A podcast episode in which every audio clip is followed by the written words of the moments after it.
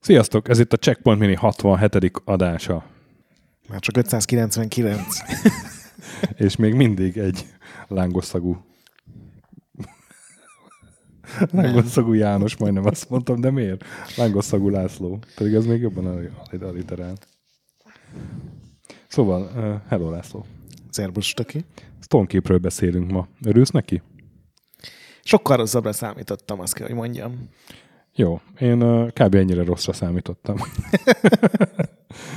Interplay 1995-ös játéka, és hát nézted gondolom a intrót, és ott a stáblista, hogy szépen megy az intróval.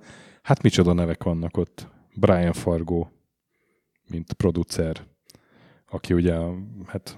Mr. Mond, Interplay. Mondjuk el, hogy Wasteland, meg izé, meg Bard's Tale, meg, meg ugye legutóbb mindenhol ott volt. Mindenhol ott volt. Valahogy designerként, van ahol producerként, itt uh, producerként. Christopher Taylor, a, a Fallout egy lead designere. Leonard Boyarski, Leonard a Boyarski, a grafikusa. A Fallout grafikusa.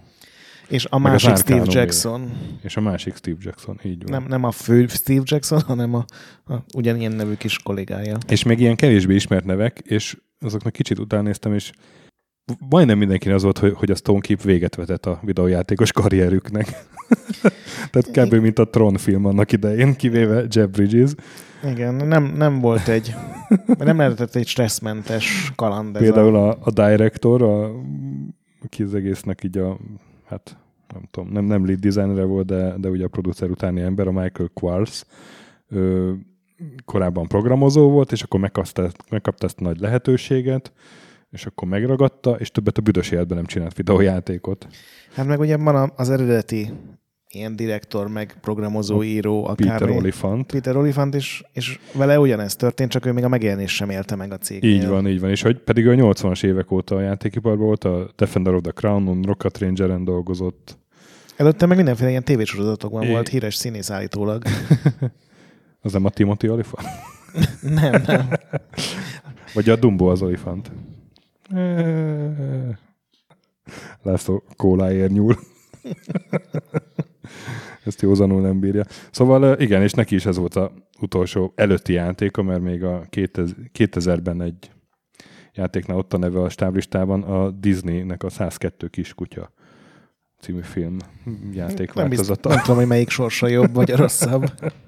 szóval hát igen, már ez is jelzi, hogy egy egy eléggé uh, hányatott sorsú játékról van szó. Ez tipikusan egy olyan játék, ami, aminek a fejlesztésének, meg az elkészültének a sztoria sokkal érdekesebb, mint aztán ami lett belőle. Valószínűleg pont azért, mert annyi ideig készült, hogy, hogy, hogy amikor megjelent, már kicsit ósdi volt. Igen, és... tehát ennek a játéknak nagyon betett az, hogy abban a pár évben készült, amikor nagyon ugrásszerűen fejlődött mindenféle technika, a processzorok is, a memóriák is, a, a meghajt, vagy hát a perifériák is, ugye adattárolók. adattárolók is, és mindig valahogy egy lépéssel előttük haladt ez a fejlődés, és mindig az volt, hogy ú, basszus, akkor kezdjük előre, vagy, vagy ezt ne is így csináljuk, meg, meg akkor ne is... Ez ugye a Duke Nukem Forever-nél volt az első tíz évben ugyanez, hogy Igen. hú, megjelent egy új engine, akkor írjuk át rá az egészet. Igen. Náluk nem engine-eket váltottak, hanem hogy ú, tényleg elterjedtek az egerek, akkor, akkor azt mi is használjuk. Ú, minden gémben van most már vinyó, akkor mi is használjunk vinyót, ne csak a, a kis lemezről menjen a játék, és ilyen váltásból elég sok volt. És ugye 95-ben jelent meg a játék, és 88-ban volt az, hogy így, így a Brian Fargo meg ott az egyik alkalmazott így beszélgettek, hogy akkor csináljunk egy, egy ilyen dungeon játékot. Szerintem ez, ez, ez úgy történt, hogy ugye 87-ben megjelent a Dungeon Master, azt 88-ra talán végigjátszotta a Brian Fargo, és, és utána mondhatta. És akkor, akkor elkezdték a Brian's Dungeon munkacímű játékot csinálni. Igen, és hát akkor még a Peter Oliphant volt a, a a minden. A, a minden szerencsétlen, és az első három év után lépett ki, vagy négy év után? Egy évvel megjelenés előtt, és ő, ő pont igen. a saját, tehát az egész Tonki fejlesztés sztoriból csak a Pit, ez az Olifant nyilatkozik, tehát csak az ő oldalát ismerjük, ami nyilván nem feltétlenül cseng egybe a teljes igazsággal, de ő azt mondta, hogy egy csomó ötletben neki volt igaza, és a többiek nem engedtek neki, viszont egy csomó dolog meg neki jutott eszébe, ami mindegyik, az egyik plusz egy hónap fejlesztési időt igényelt, a másik plusz három hónapot, és a végén úgy döntött, hogy ő igazából ő ennek az egész fejlesztésnek az egyik legnagyobb kerékkötője, és ezért saját, tehát a játék érdekében ő azt mondta, hogy feláll az asztal mellől, és hagyja, hogy akkor a többiek befejezik, ami egy kicsit túl nemes dolognak tűnik, de mivel senki nem cáfolta meg, ezért akár tényleg lehetett így is. Uh-huh. És hát ugye az elején ez egy, ez egy kisebb játéknak indult, 50 ezer dollár lőttek, hogy kb. annyi lehet majd a büdzséje, és akkor ilyen 9 hónap alatt ez el fog készülni. Ez ugye 90 elején indult a, igen, a fejlesztés, igen. tehát a, a, onnantól kezdve, hogy eszébe jutott a Brian Fargónak, még két év volt, mire így, eljutottak így oda, hogy akkor... Így van. Hát és ehhez képest ugye lett a 9 hónapból 5 év fejlesztési idő, a, az 50 ezer dollárból pedig 5 millió, tehát százszor annyi. És hát több mint 200 ember dolgozott rajta ami akkoriban elég ritka volt egy Igen, hát én emlékszem, hogy a Stonkeep az egy ilyen mitikus státuszban Bizony. volt az utolsó egy-két évben. Ez a mindenféle vaporver listákon, ha már voltak olyanok, biztos, hogy rajta voltak. Én mindig megjelent belőle párovi screenshot, amit ugye az összes magazin leközölt, hogy úristen, így néz ki a Stonkeep, és már csak két-három hónapot kell rá várni. Aztán megint eltelt egy karácsony, meg a következő, és amikor megjelent, már nem mindenki volt ennyire lelkes Igen. iránta, hiszen ugye úgy volt tervezve, hogy ez még 90-ben megjelenik, aztán 91-ben megjelent az Eye of the Beholder, 93-ban a Lens of Lore, eltelt egy teljes év utána, meg még egy teljes év, és csak akkor jött ki a Stonekeep, és... És addigra megjelent a, az Ultima Underworld is, ugye? Hát igen. Meg Azért a... ugye az, az ilyen hogy is mondjam, belső nézetes, vagy FPS nézetes RPG-kbe az, az hozott még egy... Hát már ott nem volt már ilyen négyzetekhez kötve a hmm. játékos, ugye nem ott szabadon lehetett menni. Pontosan. Sőt, a Elder Scrolls 2 is a Daggerfall, ami meg a méreteivel. Uh-huh. Hát a Stonekeep az ugye, hogyha mondtad, hogy úgy indult, hogy Brian's Dungeon, uh-huh. tulajdonképpen... Egy dungeon crawler. Egy, Aha. egy dungeon master crone. Van egy vár, ami elsüllyedt, és le kell menni az aljára, meg az alatta levő bányákba, meg csatornába, meg aztán a gonosznak a területére. Minden szintet föl kell térképezni, jönnek szembe a bután skriptelt lények. Tehát gyakorlatilag az alapok azok megvoltak már a Dungeon Masterben is 87-ben. Annyiban akart ez a játék sokkal több lenni, és végül is tudott is, csak meg későn, hogy ugye nem egy kis pici ablakban volt a játéktér, hanem az egész képernyő a játéktér volt, és, és a kezelőfelet az ide-oda el volt rejtve, meg nagyon leegyszerűsítve, és hát ilyen gyönyörű grafikát akart alkotni, prerenderelt mindenféle hátterek, lények, aki nem volt prerenderelve lény, az, az full motion capture videóból egy ilyen élőszereplők is voltak. Igen. Ma már ilyen nagyon diszonánsan hat azért így a, a, a prerenderelt háttér előtt egy, egy ilyen hát gondolom, gondolom valami nem túl rangos színházból szalajtott néni, egy mint jégkirálynő.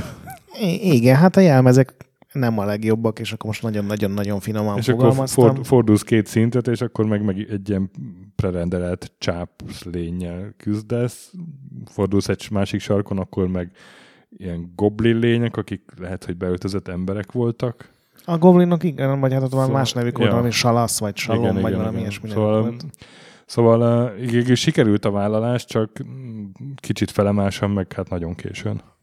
Igen, elment mellettük az idő, tehát tényleg a 95, ahogy most így megnéztem, borzalmas év volt a szerepjátékok kedvelőinek, tehát a Stonekeep-en kívül igazából semmi nem történt. Még volt az Envil of Dawn, ami ugyanez a stílus, csak talán egy még csúnyább ilyen rajzolt grafikával. Úgyhogy tulajdonképpen a Stonekeep, hogyha szeretted a szerepjátékokat, nem volt más, úgyhogy gondolom, már azért volt néhány lelkendező kritika is, hogy mondjuk az egyharmaduk. Hát az, az így nagyon sokat vártak rá, Igen. és már így, már így volt egy kis egyháza, hogy tényleg ez megjelenik, és annyira fasza lesz. Hát Igen. Gondolom, Egyébként... ha lett volna akkor preorder, akkor sokan preorderelik. Igen. Én, én a grafikával is rosszabb emlékeim voltak valahogy. Én szerintem akkor, amikor ez megjelent, pont nem játszottam vele, de aztán nem tudom, tíz évvel később, vagy valamikor a guru mellé volt teljes játék, és akkor kipróbáltam, és akkor borzalmas emlékeim voltak. Most úgy voltam vele, hogy tulajdonképpen nem néz ki rosszul, a legfőbb baja így grafika szempontjából az iszonyatos monotonitás, hogy, Bizony. hogy ugye a falak az egy szinten minden egyes teremnek tök ugyanolyan falai vannak, akkor is, hogyha mellé egy kis plaketre föl van írva, hogy ez most egy konyha, vagy egy, egy varázslónak a, az otthona, vagy a, a kovácsműhely, ugyanazok a kopárfalak, és ez megy két szinten keresztül, és akkor a harmadik, negyedik szint az megint egy új fal textúra, és ez egyszerűen olyan végtelenül unalmas volt, hogy, hogy ez volt az, ami, ami aztán megállított, hogy, hogy még, még egy ugyanilyen szintet nem vagyok hajlandó játszani. Ez nálam is megvolt. Még azzal megfélve, hogy nekem rohadtul hiányzott a strafe. Igen, de Nem ilyen lehet modern, oldalazni. Igen. Egy csomó modern funkció nyilván így nincs beépítve a... És, és valahogy a tájékozódás is ilyen furcsa volt, és akkor jöttem rá, amikor így már a adáshoz elkezdtem utána olvasni, és ez a Olifant mondta, hogy, hogy, hogy hát két, két nagy fájdalma volt, amikor nagyon nem fogadták meg a tanácsát, és az egyik az az volt, hogy ugye négyzetháló alapú minden pálya, és akkor egyik négyzetről a másikra lépsz, mint a Beholderbe, meg a Dungeon Masterbe, és hogy a, az ember, az, vagy tehát a főhős, az nem a, a egyes négyzetek közepére lépett, és akkor ott nem így kezelte a játék, hanem vagy a négyzetek széléhez, és akkor mindig a következő négyzet szélétől láttad a következő négyzetet, és Igen, ez egyrészt iszonyú hülyén néz ki néha, amikor így a szörnyek valahogy így Igen. megfordulnak veled, a másrészt pedig ezzel például át lehet csapdákon menni, hiszen mindig a pálya szélén vagy, tehát lehet úgy forogni, hogy sosem lépsz át a csapdának a mezőjén, mert az középen kéne átmenni. Tehát ilyen teljesen, nem tudom, hogy ezt kitaláltak, és mi volt a, a célja vele, de nagyon ez a mezelőtt. Quartz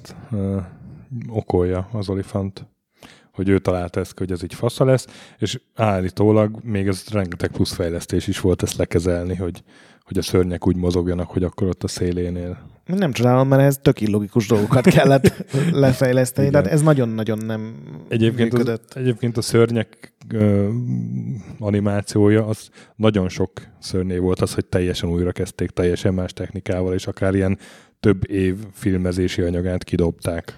Igen, hát itt is az. Olifant nyilatkozata van egyedül így forrásként, aki ugye ilyen hollywoodi ember, és azt mondta, hogy még így sem bízták rá a dolgot, és ezért lett rossz.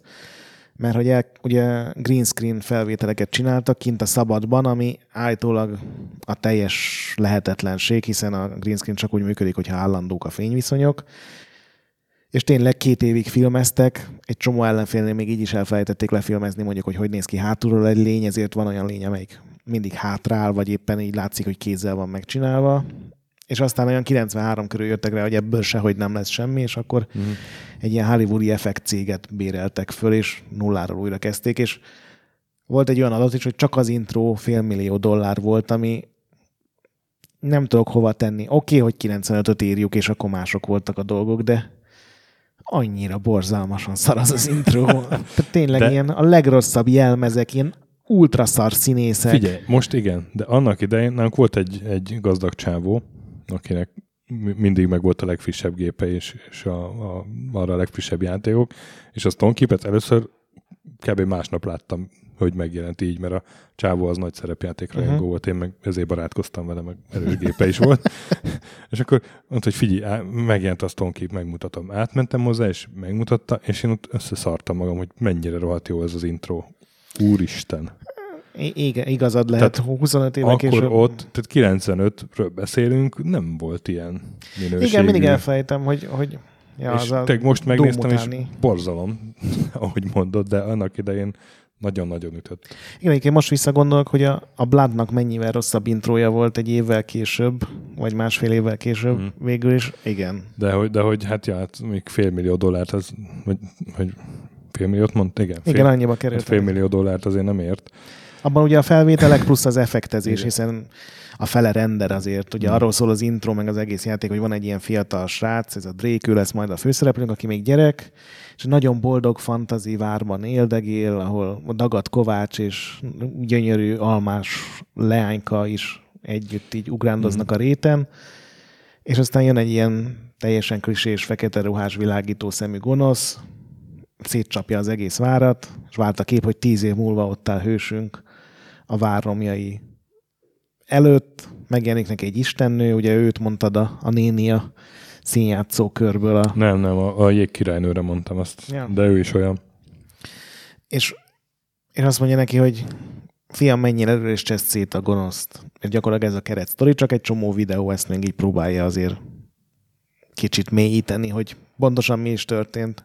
Maga a játék egyébként abból áll, hogy ebben az iszonyatosan nagy labirintusban ilyen kilenc gömböt kell összeszedni, és a végén azokkal tudod ugye a gonosz megsemmisíteni. Én eddig most nem jutottam el. Nem. Én is, hát hamar lepattantam erről. Próbáltam derekosan kipróbálni, de... Én, én, én mondom, én most sokkal jobban szórakoztam vele, mint nem is tudom, 10 vagy 12 éve lehetett, amikor utoljára kipróbáltam. Így is legyűrt az iszonyatos monotonitás, de nem tudom, valahogy így jobban magával vitt ez a, ez a tök egyszerű harcrendszer. Nagyon gyorsan vége van a harcoknak, tehát tényleg semmit nem lehet benne csinálni, csak ugye kattingatsz az egér két gombjával, az a jobb és bal kezed, és az abban lévő fegyvert használod. Nagyon egyszerű, de ilyen nem, nem ilyen agresszíven rossz azért. Ugye vannak skillek, de maguktól fejlődnek, tehát ez is ilyen tök átlagos dolog. Igen, igen. Tehát varázsolni kell, hogy jobban legyél varázslatban kb. Igen, és mivel vannak varázspont visszatöltő körök, uh-huh. sőt, ahol ugye legelőször megtalálod a varázspálcát, gondolom, hogy kipróbálhass, oda raktak egy varázs töltőkört, és gyakorlatilag ott az első helyen fölgrindelheted egy fél óra alatt a, a varázslat skilledet maximumra, csak a falat kell lőnöd az első tűzgolyóval, és akkor rohadt sokáig tart, de lesz egy csomó manapontod. Egyébként maga a varázslatrendszer nem rossz, mert úgy működik, hogy van egy varázspálcád, és akkor arra rakhatsz ilyen effekteket, hogy mit tudom én, ráraksz egy tűzgolyót, és hogyha az van beállítva a varázspálcán, akkor tűzgolyót lősz, de vannak ilyen, ilyen meta rúnák, például van a dupla hatás, ami kétszeres varázspontért meg duplázat, tehát két Igen. tűzgolyót lősz ki, és ezekkel azért így 95-höz képest még azt mondom, hogy viszonylag jól lehet így, így kavarni, meg megváltoztatni a varázslatokat. Nyilván ezt is már csinálták sokkal jobban mások, de de, ja, de hát a lények az, azok meg tök bézikek, meg ahogy... Igen, meg minden szinten körülbelül kétféle lény Ugyanúgy van. viselkednek, jönnek, mennek. És ajtón nem tudnak átjönni lények, azt nem tudom észrevette, de... Nem. Azt elfelejtették általában reprogram. Az, hogy 90, tehát 5 évig készült, iszonyatosan bugosan jelent meg a játék. Pár ilyen hivatalos patch van hozzá, tehát most a Gogról is le lehet tölteni, és az már egy picit jobb verzió, de a szörnyek nem hajlandók átmenni ajtón, tehát ha megér, megállsz a kiáratnál, és hmm. elkezdesz bedobálni köveket, vagy, vagy nyílveszőt, ez egy másik dolog, hogy a nyílveszőnél elfelejtették leprogramozni, hogy tehát a nyílveszőnek fix sebzése van, és az tök mindegy, hogy íból lövöd ki, vagy kézzel vagy hajtad el. Hmm. És megállsz egy ajtón kívül, és elkezdesz bedobálni nyilakat, ami már az egész koncepció egy ökör állatság, de így még a bosszokat is le lehet győzni. Igen, még, még az jutott eszembe így a jövő menő szörnyekről, hogy, hogy a fel, filmfelvételeknél az volt a koncepció ennek a kvárcnak, és ezért a olifánt utólag... A gonosz kvárcnak. az olifánt utólag nagyon, nagyon ekézi őt, hogy, hogy hát hogy így közel lesz a, a szörny a játékoshoz, meg hát ez az érzet kell, hogy közel legyen a szörny játékoshoz, és ezért voltak, akiket így, így ilyen statisztájukat deréktól filmeztek, és aztán utó, utána jutott eszükbe, hogy hoppá, oda is kell jönni? Oda is kell jönni, és akkor, akkor viszont egész alak látszódik a távolban a szörnek, és akkor utólag minden frémre oda rajzolgatták a lábukat. Igen, hát a, viszonylag hamar lehet találkozni ilyen slime lényekkel, és azok tök egyszerű, nagyon gyenge lények, de mégis a legtöbb problémát okozzák, mert ugye a kockának a szélén állsz, vagy a mezőnek uh-huh. a mhm. szélén állsz, és valahogy odamásznak a lábad alá, és ezért nem tudod őket becélozni, mert ugye fellenézegetni még nem lehetett, ez nem, nem egy olyan engine, vagy egy olyan lehetőség, úgyhogy technikailag voltak gondok. Én azért összeértem pár dolgot, ami viszont tetszett, és ilyen tök jó dolognak gondoltam például, hogy vannak tüzek, amik ugye sebeznek, ha átmész, viszont bármilyen varázsitallal le tudod őket önteni, és így el tudod a tüzeket oltani. Ez szerintem egy tiszta előremutató dolog. É, legyen az, hogy mindegyikre mondok egy rosszat? Le, legyen egyébként, na. Az inventory borzalmas. Uh. egy, egy, ugye egy ilyen varázstekercs, amire ráteheted a tárgyakat, de hát egy ilyen végtelen tekercs is. Igen, ez, ez, ez volt a feature, hogy, hogy végtelen a tárglista, viszont mivel mindig csak azt hiszem négy tárgy látszik, és scrollozni kell felle, és kb. 50 kulcsod van, amíg nem találsz egy kulcsomót, amire aztán el lehet rakni, mm. ez, ez, ez igen. Na, a következő jó dolog, a titkos ajtókat nem mindegy, de némelyikért, ami ilyen, ilyen épített helyen van, azt úgy lehet felismerni, hogy süvít előtte a szél. Tehát így hallott, hogy van ott valami a környéken. Semmi hint nincs arra, hogy milyen tárgyakat lehet szétcsapni, és ha szétcsaptál, akkor mi az ott, mit, mit találsz ott. Tehát a kurzor az olyan, hogy átalakul valami mássá, Igen, hogyha, hogyha, hogyha lehet csinálni egy dolgot. De hát ugye ott egy kupac, nem tudom, szemét, és a szemétbe bele lehet kardozni, és ha belekardoztál, akkor ott, ott találsz talán egy követ, de nem látszik a jól a kő ebben a csodás grafikában, nem látszik a jó az, hogy van ott egy kardozható szemétkupac, így, így érzésez, így csinálod, és akkor mozgatod az egérkurzot, és hoppá, ott egy kő, és felvetted. Kicsit jobban működött a Beholder 90-ben. Igen, ugye ehhez az is hozzátartozik, hogy amikor megölsz valakit, akkor ugye örök időkig ott marad a hullája, és az egy ilyen lefilmezett ember, vagy egy ilyen poligon modellből csinált sprite, ilyen, ilyen össze-vissza homályos szélekkel, és róla is csak úgy lehet felvenni a különböző cuccokat, hogy elkezded a kurzort mozgatni a testén, mert van, ami mögé esik, amit ugye nem is látsz. Igen. Ja, aztán a hősünk Olifant programozta ugye az AI-t, és néhány lény a játékban, képzeld el, elkezd gyászolni, hogyha megöld a, a párját, akivel együtt támad, és a gyászolás az azt jelenti, hogy ilyen borzalmasan túljátszott színjátszó körösen így bőg, és ilyen rajzolt uh, könycseppek vannak rajta, viszont onnantól kezdve nem támad. Ez is egy ilyen teljesen előremutató, hogy a AI mo- modulok kapcsolnak ki és be. Már is, már is megbocsátottam a inventorit.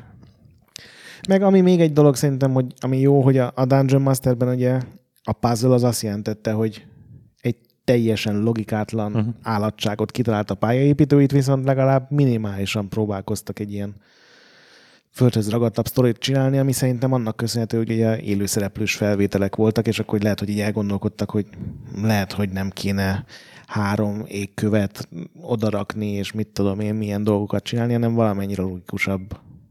Úgyhogy mondom, én sokkal rosszabbra számítottam, nekem sokkal rosszabb emlékeim voltak, ami nem jelenti azt, hogy a Stone Keep egy jó játék lenne. Ajánlod? Ajánlod játszásra a hallgatóknak? Nem, nem, nem. Lance of Lore egyet ezerszer inkább. Én sem ajánlom. Ez a checkpoint no check, vagy mi volt? Checkpoint lesz. Egy kicsit igen. Azt hiszem. Ha mégis akarnátok játszani vele, a Steam-en 10 euró, a Gogon csak 8 és fél valamiért, de teljes áron azért ne vegyétek meg, mert tényleg nagyon sok kompromisszumot kell hozni, hogy eh, a 90-es évek elejének csúcsjátékával játsz, ami ráadásul 90-es évek közepén jelent meg. Igen, ugye az, az előző miniben a Project Firestartról beszéltünk, ami technikailag objektíven sokkal primitívebb, csak annyival hangulatosabban van összerakva, hogy igazából csak azt tűnik fel, hogy úristen, ez milyen jó volt akkor, és még ma is emészthető. Erről meg az jön le, hogy hát ez már amikor megjelent, akkor elavult volt. Tehát nem csak Igen. erről van szó, hogy régi a dolog, hanem tényleg ilyen, ilyen, ilyen dohos egy kicsit. Egy, egy remek példa arra, hogy régen sem volt minden jobb. Igen. Viszont amikor megjelent a játék, és közepes sikert aratott, elkezdték csinálni a második részt. Bizony. Öt évig készült a Stone Keep 2. Szerintem egy screenshot sem került ki, vagy legalábbis én most így nem láttam, és végül lelőtték, és átcsoportosították a fejlesztőit a Baldur's Gate 3-ra. Háromra. Igen, azt én is olvastam. Úgyhogy Pedig ez, a az, Black Isle ugye dolgozott rajta, Igen. ráadásul. úgyhogy hát. ez az Interplaynek az az időszaka, amikor nem a legjobb döntéseket hozták. De aztán 2012-ben Weaverre megjelent egy Stone Keep játék. Ez nekem a teljesen új információ Nekem én is, erről sose nekem is. hallottam. Az Alpine Studios fejlesztette, és miért? Láttál belőle Igen, képeket?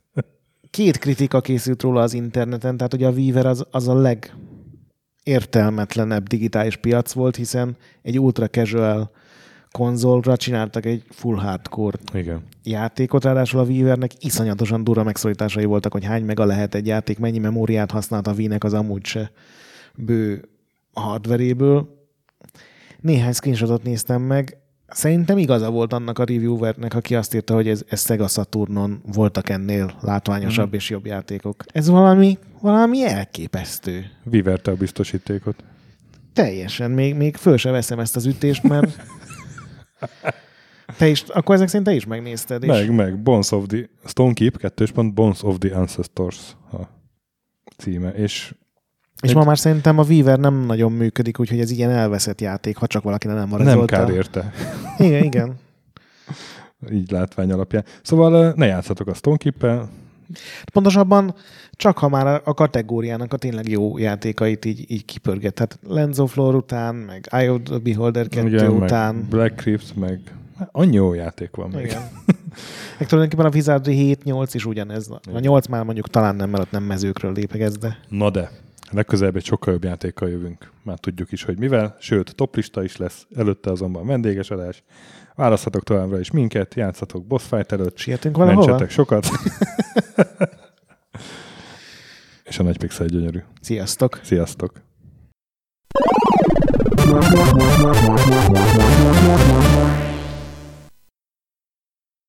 Köszönjük a segítséget Patreon támogatóinknak, különösen nekik.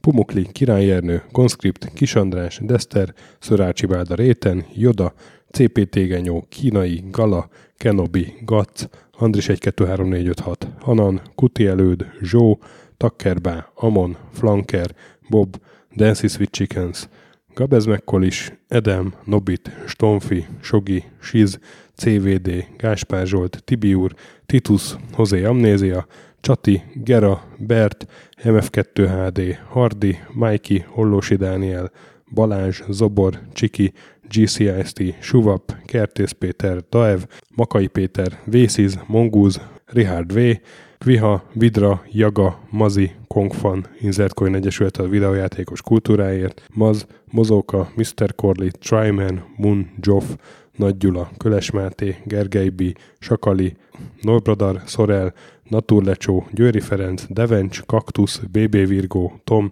Jed, a Konnektor csapata, Kalázdi Tamás, Apai Márton, Balcó, Alagi úr, Dudi, Judgebred, Müxis, Gortva Gergely, László, Kurunci Gábor, Opat, Jani bácsi, Szalonna, Dabrowski Ádám, Gévas, KZG, Stangszabolcs, Krisz, Somogyi András, Riona, Saverti, Alternisztom, Logan, Hédi, Gabigi, Tomiszt és Att.